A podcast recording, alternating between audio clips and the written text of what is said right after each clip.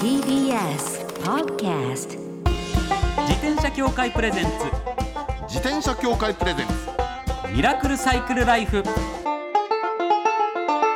今週も始まりました。自転車協会プレゼンツ。ミラクルサイクルライフ。パーソナリティの石井正則です。北里志です。自転車って楽しいを合言葉にサイクルライフの魅力をお伝えする。自転車エンターテインメント番組です、はい。まずはこちらのコーナーから。週刊自転車ニュース当番組が独断で選んだ気になる自転車ニュース。まずはこちら。ポルシェがはい。電動アシスト付き自転車を発表。うーん。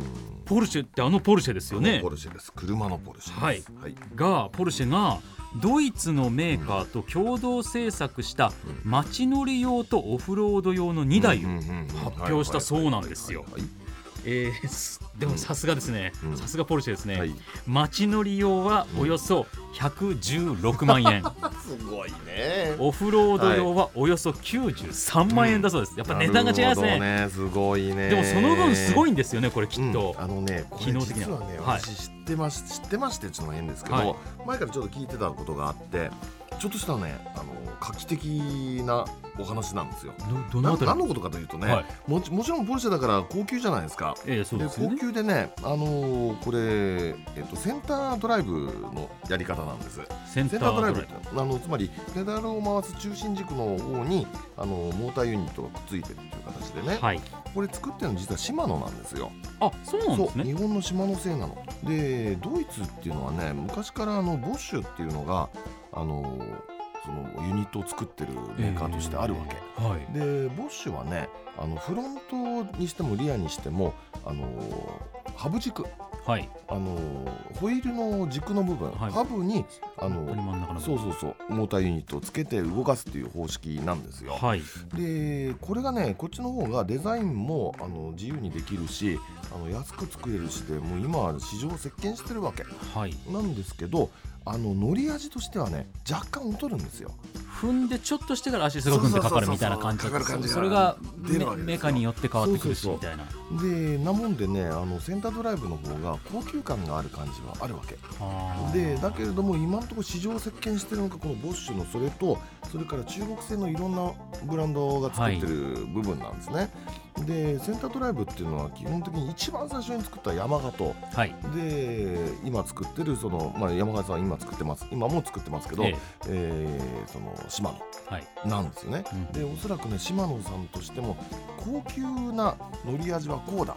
でそっちのマーケットを狙ってるっていうのが今のこれだと思うわけだなからこそねポルシェと組んだっていうね。そうかそうかそうか。でおいそれとは買えない値段じゃないですかこれ。そうですね。そう。だけど乗ってみたらお違うぜこれは。ななるほるっていう。ど。やっぱそう。車も高級車っていうのはそのうん。外装内装もさることながらやっぱその乗り味とかの高級感ぱりあるじゃないですかっていうのがあるって言いますもんね。そこの部分そうかそこを目指してるんじゃだないかなっていうね。で見た目もかっこいいでしょ？このかっポルシェのこれってこいいですね。あの今こちらに資料あるんですけれどそもう。で見たところあの合成感も多分強いだろうし、はい。あのバッテリーもどこにあるのか分かんないみたいな感じでデザインの中に溶け込ましてあってね、はい。で両者のサスペンションもちゃんと効くような形になってて、でもこれ気合入ってるなと思うのが、はい、これポルシェにタイカンっていうはいはい。車種があるんですか、ほうほう。でそこにはこの e バイクを後ろに3台積めるキャリアも作られてるんですって、いやだからかなり、うんしかもそのタイカンっていうのは電気自動車なんですもんね。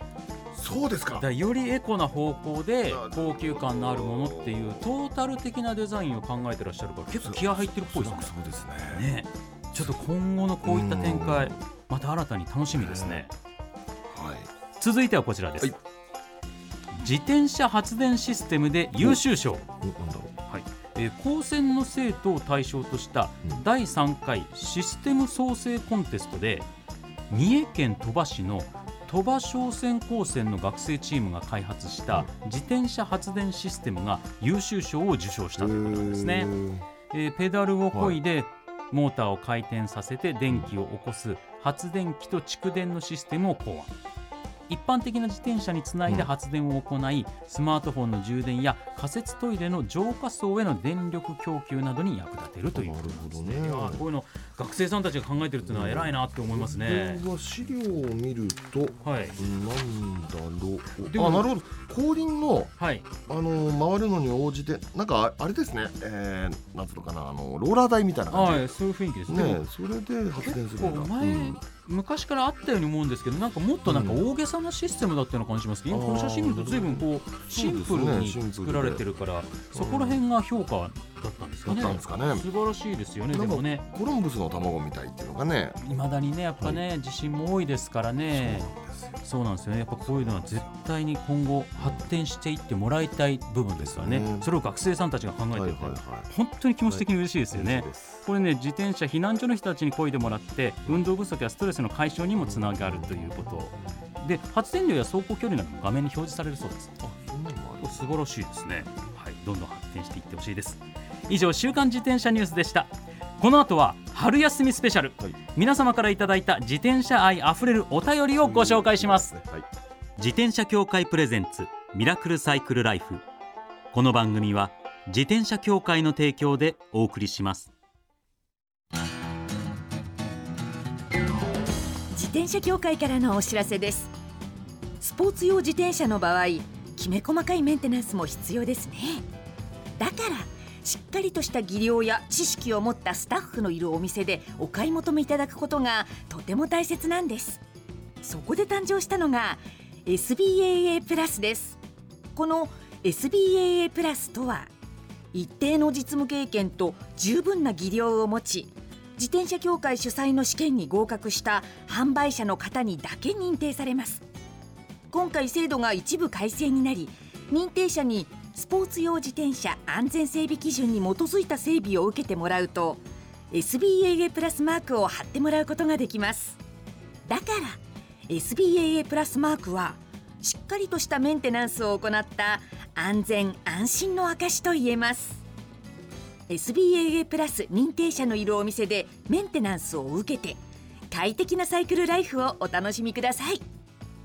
SBAA プラスについての詳しい情報は自転車協会 SBAA ホームページ SBAA-bicycle.com まで。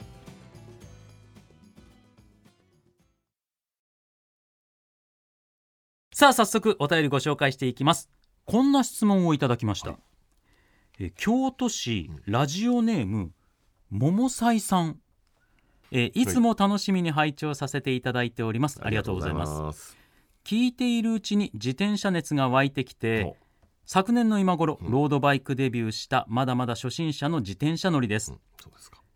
私筋金入りの方向音痴で、ナビを確認しないと必ず迷います。まず迷いますか。すごいな。いやいやいや、うんスマホホルダーを取り付けて走行しておりましたが、はい。あまり頑丈なものではなく振動ががっつりスマホに伝わって故障してしまいました、あああーそうですか。石井さん引田さんはスマホホルダー使っておられますか？スマホホルダー以外にナビを確認する方法などあれば教えていただけましたら幸いですいやこれは難しい問題ですね。すよね。私実はね偶然なんですけど、はい。ついこの間ねスマホホルダー発注したばっかなんですよ。ああそうなんですうんね、発注したっていうのまあ発注したって別に特注品とかそういうんじゃないんですけど、はい。あのねある商社が、えー、とこういうのありますよって言ってきてくれて、ええ。あそれいいねみたいな感じであの発注したのがあって、これ何かっていうとねあのーアルミダイキャストでハンドルからビュッと出る形になるんですけど、はいまああのシンプルにね、えーネジでつけるだけなんだけおどうでそこにアルミダイキャストの上にあのバッテリーホルダーがついてるんですよ。でそれの上にね、あのースマホが乗るような形になってるの。あでこれもねカチチャッとくっつけるあの器具があって、はい。あのピタッとくっつくんですよ。しっ。かりくっつしっかりくでしっかりくっつくんだけどそのえっ、とねそのバッテリーホルダーがあの微妙な樹脂になってるんで、はい。それがねあのサスペンションになって振動が伝わりにくくなってんああなるほど。そう。でそこからビヨンとあの電線を伸ばしてあのなんだライトニングに差し込めば、はい電池を持つというね。なるほど。電池も長持ちやっぱスマホのやつだとどうしたって電池の持ちの問題がそうそうあねるでしょ？普通のまんまだとまあ23時間で切れちゃうじゃないですか。あのナビつけっぱなしだとはい、ね、他のことにも使うものですからねスマホってだからそこで電池なくなっちゃったらね、本末転倒になる時があるんです、うん。僕はあんまり使わない方なんですけど、はい。そっかでもバッテリーホルダーがそう一緒になってそうそうそう。いだからねあこれいいいわと思って。でそれで、まあ、ここにあるんですけどになったらいいんだけどまだ発注中あなるほど。なんで、ね、まだ届いてないで。も桃斎さんもね、そのはいはいはい。振動ががっつりスマホに伝わってそうそうそうそう。故障してしまいましたって言ったからそのねサスペンション的な役割もついてるんなら、それベストですよね。なんかいいんじゃないと思うでしょ？うん。私も思ったんでねちょっと発注しちゃったっていうね。以前「週刊自転車ニュースで」うん。そのスマホのアプリと連動して、はいはいはいハンドルの部分に取り付けるものは矢印だけが出るっていうアイテムもありましたけど。あれ大好きああいうああいうのもなんかうん。ねね僕らまだしっかりは試せてないですけど、あれも良さそうですよね。そうそうそうそう。だってあれなんか。その回聞いてくださってなかったらあれなんでご説明しますと、うん。はいはい。なんかスマホのアプリの方のその GPS うでん。目的地を設定すると、うんハンドルの方につける機械には本当に矢印ぐらいしか出ないモニターで、シンプルな。シンプルなモニターで、あれいいと思ったんですよねなんかだからね筋金入りの方向音痴さんだっていうふうにおっしゃってるからそういう方にはそういったシンプルなのをかえってあのうん。僕もうん。だいぶスマホが普及して慣れてきたんですけど、うん地図を見るのが苦手だったんですよ。だから方向音痴だからちゃんと見なきゃって見るんだけどうんうんうんうん。地図見たらかえっておかしな方向に進んでいくっていうタイプの方向音痴っていうのもいるん。ですよ地図が読めない男っていう。わかります。よ。これはありますよね。だからそれがシンプルに矢印さしてくれるだけだったら、かえって迷わないじゃないですか。迷わない。でまたそっちの方が自転車のスピードにはぴったりなんですよ。そうなんですよね。ねこれまたスマホの地図ってなんかす、うん。設定間違えると、はい。北向いてる状態だと思ってたら、北向いてなくてみたいな、あれ。迷いますよね。僕ねあれ苦手なんですよ、うん。だからかえってスマホのそのナビっていうのもうん。いろいろできてしまう分迷いが生じるっていうのもあるんで、うん。だもしかしたらそのスマホホルダーはまあ引田さんがおっしゃってるのをつけていただいたりとかしてアプリももしかしたら今は新しいので分かりやすくなってるのあるかもしれないですね。シンプルナビみたいなはい。ね、ぜひともそういったのも参考にしていただければと思います。さあどんどん参りましょう。ラジオネーム蒲田のサラリーマンさんです。はい。どうも。先月、はい。おいら誕生日でして、おいら誕生日です。はい、おめでとうございます。おめでとうございます。かみさんから久々に誕生日とクリスマスプレゼントを兼ねて、うん。ある箱をもらいました。お。箱。この20年ほど車と自転車以外に欲しいものなんてありませんでした。そう。ですか。はい。箱の中身は、坊主のネックスピーカーでした。あれ？私使ってるよ？それ。はい。うん。引田さんが何かに書いてあったのを読んで久々に欲しいものがあるんだとかか。みさんにぼやいたことがあるんです。覚えてくれていたようです。いや素敵な奥さんじゃないですか。なんすかこれ。超いい話。超いい話。すごいいい話、うん。そうネックスピーカー愛用してるって話は引田さんこの番組でもされてましたけそどうそうそう。なんか書いてあったってことは？きました書きました。なんかはいね自転車雑誌かなんかに書いたんですけど。なるほど、うん。でも実際そうなんですよ。ネックスピーカーいいですよあれ。いいですかやっぱ？ネックスピーカーってあの首の周りにくるっと巻いてなんかねあの引っ掛けるような感じそう引っ掛けるような形。すか？そう。でねスマホと連動してあのスマホの中に入ってる音楽とかそういうのがこうあの耳の下っていうのが肩の上で流れるみたいなやつなんですけど、これはねあの正直言って自転車以外に使い道ないんですよ。だってねまあだってね普段歩いててそうか、そう。あだ音ダダ漏れだもん。まあスピーカーですもんね。スピーカーだから耳のすぐ近くで鳴るスピーカーって感じで自転車およびあのねあと掃除してる時。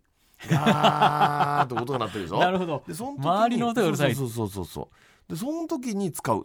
この 2, 2種類だけですようわーでまた自転車には向いててはい。特にロードバイクに向いててロードバイクって若干あの前かがみになるでしょ？前傾姿勢ってや前傾姿勢になるからあの首の上にピタッと収まって、はい。ずーっと、えーその場でいてくれるっていう感じでね。そうか。蒲田のサラリーマンさんでもはい。これすすごい素敵な奥さんですよね。本当ですね。そっちですね。最はい。高じゃないですか、うん最高です。いやでもね自転車お好きということなんでしょうからバリバリ使っってもらいたいですね。奥さんの誕生日にも、はい。奥さんの誕生日にこれを買ってプレゼントしてで2人で仲良くサイクリングと。ああ、ね。それは素敵素敵だいな。いと思いますよそんな素敵なことあるのかな僕の人生に今後。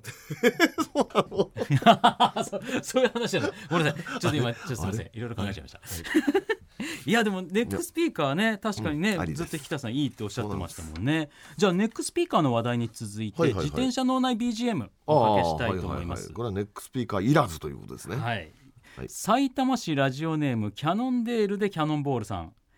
石井さん引田さんこんばんは。まあ。楽しみなイベントがある日の早朝に出発するとほ明和電機さんのエーデルワイスが流れます特に朝日がセットだと最高に上がります。エーデルワイスっていうとなんかねどちらかというと合唱とかで歌うエーデルワイス思い込むんです明和電機さんってあの不思議な楽器とかでね、演奏されるはパいはい。フォーマンスされる方たちですけど、どえどんなの？どんな曲？なんですかね、うん。聞いてみましょうか、はい。1997年リリース明和電機でエーデルワイス。お送りしたのは明和電機でエーデルワイスです僕らが知ってるオーソドックスなエーデルワイスと随分違いましたね、これこれだったら自転車の内 BGM ぴったりですよ。このリズムは本当に一番自転車ペダリングするのにそうそうそうそう。漕ぎやすいリズムですよね、でしかもねまだまあまだっていうのが全然疲れてない。早朝に出発するときにこれっていう話なんでしょ？ええ。ぴったり。気持ちいいですよ気ね持ちがいい、しかもそのなんか、はい明和電機さんの音楽ってちょっと軽やかじゃないですか、はいはいはい。重い重い感じっていうよりこうんう軽やかな感じだから、その軽さもなんかペダリングの軽さになんかつながってる感じでそうです気持ちよく走れそうですね、これいいな。いいですね。いや気持ちいいですね。やっぱまだまだ自転車脳内 BGM ってのはありますね、はい、あると思いますよ。いやー皆さ様どんどんお便りください。よろしくお願いします、はい。さあそしてこちら最後のお便りとなりんます、はいはいはい。ラジオネームえゆこさんです。えゆこさん。いつも楽しく聞いております。ありがとうございます。気になる情報が多く、ん。子供にとてもためになり助かってあいま。そうですすか。あそれはどうも。はい、はい、そっか、お子さんが自転車乗られるのかな？一つお願いがあります。はい。自転車の二段階右折の必要性を訴えてほしいです。あースポーツ自転車を乗る方の中に二段階右折をせずに、うん。右折レーンを使って曲がる人を多く見ます。ああいますね。中にはね、道交法でも違反になることもありますが、うん。極めて危険行為です、うん。また追い抜かれた車を信号待ちで抜いていくのもやめてほしい。車が自転車を追い抜くのにはとても気を使うし危険です、うん小さいから進んでしまうとは思いますが再度抜かすことは本当に大変です。動力がある鉄の塊と言われる車ですが、互いに気持ちよく道路を使いたいと思うのでルールは守ってほしいです。身勝手なドライバーもいますが自転車やバイクなど互いを尊重して走れたらと思っている人もいるのでお願いします。ということなんですね。なるほどね。まあこれね前半と後半はねちょっと私話が違うような気がする。そう別の話今2つの話がうん。入ってますね。でねえーっと二段階右折はね、はいままさしくおっしゃる通りで、うん。そうしないとやっぱりねいかんのですよっていうのがまず何よりもねあのほら第一車線からその中車線に行くのってはい。あの自転車にとってやっぱ危険じゃないですか。車にとっても危なっかしいし、うん怖いっすそよう。だからあの原付と同じく二段階右はい。折っていうのはね、もう法律でも決まってるしそうなんまあ、そうやってくださいとうん。思うんですけど、この2つ目はねあの信号待ちの時にあのあれでしょ？まず車が自転車を追い抜いていくじゃないですか。まあ普通に走ってる時に追い抜いていき追い抜ますいていってで、はい。交差点で止まってると自転車があーまた先に行っちゃってでまた GO スタートする時にまた追い抜かないといけないみたいな、うぜえなって感じでしょ？そうですね。でこれはねうぜえなと思ってもらっては困るんですよ実は。あのーやっぱりね、あのーこれは別に法律違反でも何でもないし、はい。あのー自転車自転車が通るところあつまり車道の左端ですよね。でここをこうツーッと行くのはこれ直進するのは当たり前の話で、うん。うん、あのーこれはねまあこれでもちょっと文章うんの作りでちょっと僕、もしかしたらこう思ってる可能性あるのかなと思ったんですけど、なんだろうなんだろ追い抜かれた車を信号待ちで抜いていくのもやめてほしいっていうのは結構うん。自転車信号待ちの時にうん僕もいいるなと思ってるんですけど、うんうん。僕は基本的に車の止まるラインってあるじゃないですか選手はあそこで止まるようにしてるんですけど、うんうんうん。もうギリギリまで前に行ってスタンバイするって信号で、うんうん本来ここで止まんなきゃいけないところで全然前で、あのうんうん。歩道なるほどなる歩ほど。行者の信号のもっと先、目の前を横切る車がギリギリ前まで行って、そこからまたビュンってスタートしようとする。とかどね。そういうことなのかなっていうふうに思ったんですよ、ねそれもね実はねあのー車の前に出てっていうのはね分からんではない気がするんですよ。つまり停車線の前でしょ？はい。で日本の法律ではもちろんあそそれは停車線で待ちなさいってのは基本なんですよ、はい。だからそこはそうなんだけど海外を見てみると、ええ。自転車のせ停車線って必ず車の前に出てるんですよこれなんでかっていうとねはい。例えばあの自転車左端でしょ？海外だったら右端なんだけど、あの一緒に GO したとして直進の自転車と左折の自転車をどう考えるかなんですよ。あー。でそうすると先に車をだあ車じゃない自転車を出した方がはい。安全なわけ、あーそっか左折が安全なんだ。そう。そうそうそう。なもんでねあのー私もね経験則から言うと、はい。停止線で待つよりも前つまり停止線と横断歩道の間で待つこっちの方があねストレスなくあの車にとってもスムーズに行けるっていうのはねなんかある気がす確かにそっるんですよね。か。そこでの巻き込みとかの事故が多いわけですもんね。そうそうそうだってそういう意味で言うと道路を気持ちよく使うっていううんうんうんお互いにっていう意味で言うとうん。うん。こう自転車で走っていってうん。駐車されてる自転車とか膨らんでとかいう時とか後ろの車とかとアイコンタクトを取るような形取りながらでであの抜いていかれる時はなるべく自分はこう、歩道側に近い方になるべく寄ってってとか、あの駐車の車で膨らんじゃったけどとか、そういうこう追い抜かれる時も車とのアイコンタクトっていうかなんか意思の疎通って取りながらするじゃないですか、でも、うんそういうことを気にしないで走ってる人がいてそういうことを多分えゆこさんが体験されたからっていうのあるかもしれないですね。だからやっぱそこはサイクリストも車に抜かれたりとかそういった部分を気をお互い使い合いながらっていう部分がない経験が多分多かったのかもしれないです。まあね、実際自転車乗っててもそういう人いますからね。まあいますからね。そうなんですよ。す。よ。確かにね。自分がドライバーになって、はい。であ自転車いるなと思ってこう抜こうと思った時におっと危ねえみたいな、ええ。そういう運転する自転車いるからね。そうなんですよね。それかな。それはうん。僕ら自転車乗ってても自転車乗り側からしても危ねえなと思いますもんね。見てたり自分もいあの近くで走ってるとね、だからそういうところはこうみんながお互いにちゃんとね、それぞれみんな車両なんだとそうです。軽車両とかいろんな言い方するけどみんな車両なんだから道路を道ねそうですね。使ってということですからね、は気持ちよく走れたらいいなと思います。ここで一曲、はいはい。えー歌詞に自転車が登場する春の歌をお送りします。DW ニコルズのその名も春の歌。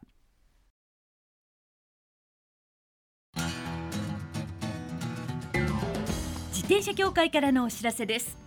街ではライト自体がついていない自転車やブレーキをかけてもちゃんと止まらない自転車を多く見かけます。これって安全面から考えるととても怖いですよね。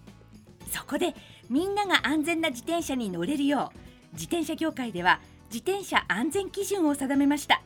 そしてその基準に適合した自転車にだけ貼られるのが BAA マークなんです。自転車活用推進法のベースになっている交通政策基本計画では BAA マーク自転車の普及を推進することも謳われています。つまり BAA マークは国も認めた自転車の安全安心の目印ということですね。自転車をお買い求めの際は BAA マークが貼ってあるかぜひチェックしてみてください。BAA マーク自転車で交通ルールを守って安全安心なサイクルライフを。BAA マークについての詳しい情報は自転車協会 BAA のウェブサイトまで。ミラクルサイクルライフそろそろお別れのお時間です。いや皆様からのお便りね、私大好き。はいもうどんどん紹介するコーナー、はい。今後もねやっていきたいと思います。忘れられない愛車の思い出聞きたいですね皆さんの。もいいですね。いやーこれはねはい。泣ける話もありますからあねりますからね。はい。ぜひぜひ皆さんお便りください、えー番組ではですねマイ自転車ニュースサイクリストあるある自転車脳内 BGM そして忘れられない愛車の思い出こちら募集中です。採用の方には番組オリジナルステッカーを差し上げます。メールアドレスはすべて小文字でサイクル -r アットマーク tbs.co.jp cycle-r アットマーク tbs.co.jp までお待ちしております。お待ちしてます。そして、はい。放送後の番組はこれまで、ラジコのタイムフリーとラジオクラウドでお聞きいただけたんですけれども、よく使ってました。はい。この4月から、アップルや Spotify をはじめ各ポッドキャストでもお聞きいただけることになりました。プラスしてってことですね。はいそうなんです。あいいねこれね。はい、うん。お好きなサービスで放送後の番組もお楽しみください、それではまた来週お会いしましょう。お相手は石井正則と北里志でした。自転車協会プレゼンツミラクルサイクルライフこの番組は自転車協会の提供でお送りしました。